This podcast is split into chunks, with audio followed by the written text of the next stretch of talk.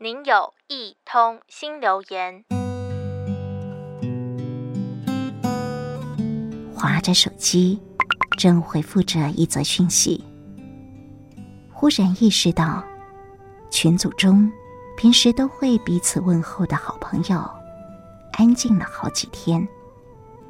留了言关心，他回复说，没来公司，昨天请假了。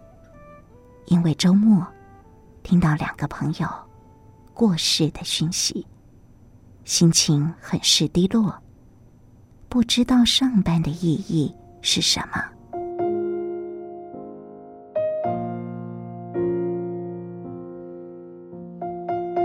朋友接连离开人世，总是令人遗憾的。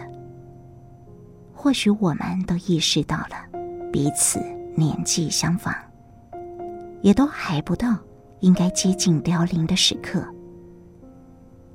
一时不知该回传什么安慰的话才好，顺手转传网络上的励志小语：“人生如梦，须臾而已。谁能料定明天和意外哪一个先来？谁能有足够的从容，不悲不喜，心静如水？”去完成一场最后的相送。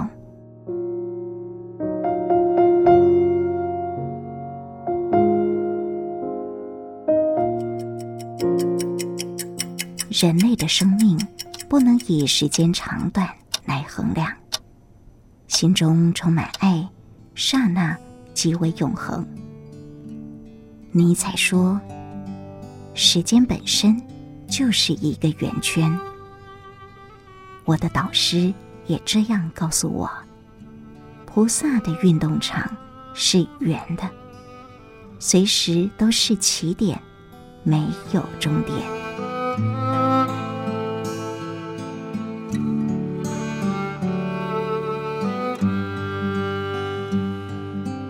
美国传回来，一位优秀有领导力的法亲英年早逝。导师带领大家这样的祝福着，他随时都在师父的记忆中，这个我随时都在很多人的记忆中，就是人生的价值。人人怀念着，说过去的好，这所展现出的品德，正是已经得到人心了。一个人终其一生。最后有这么多人赞叹，已经得到人心赞叹的道德，生命很有价值。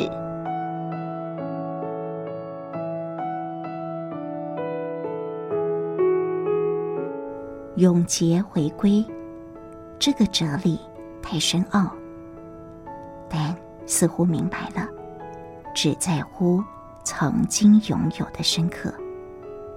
人与人之间都能在别人的记忆中留存好的形象、好的记忆，就是人生的价值。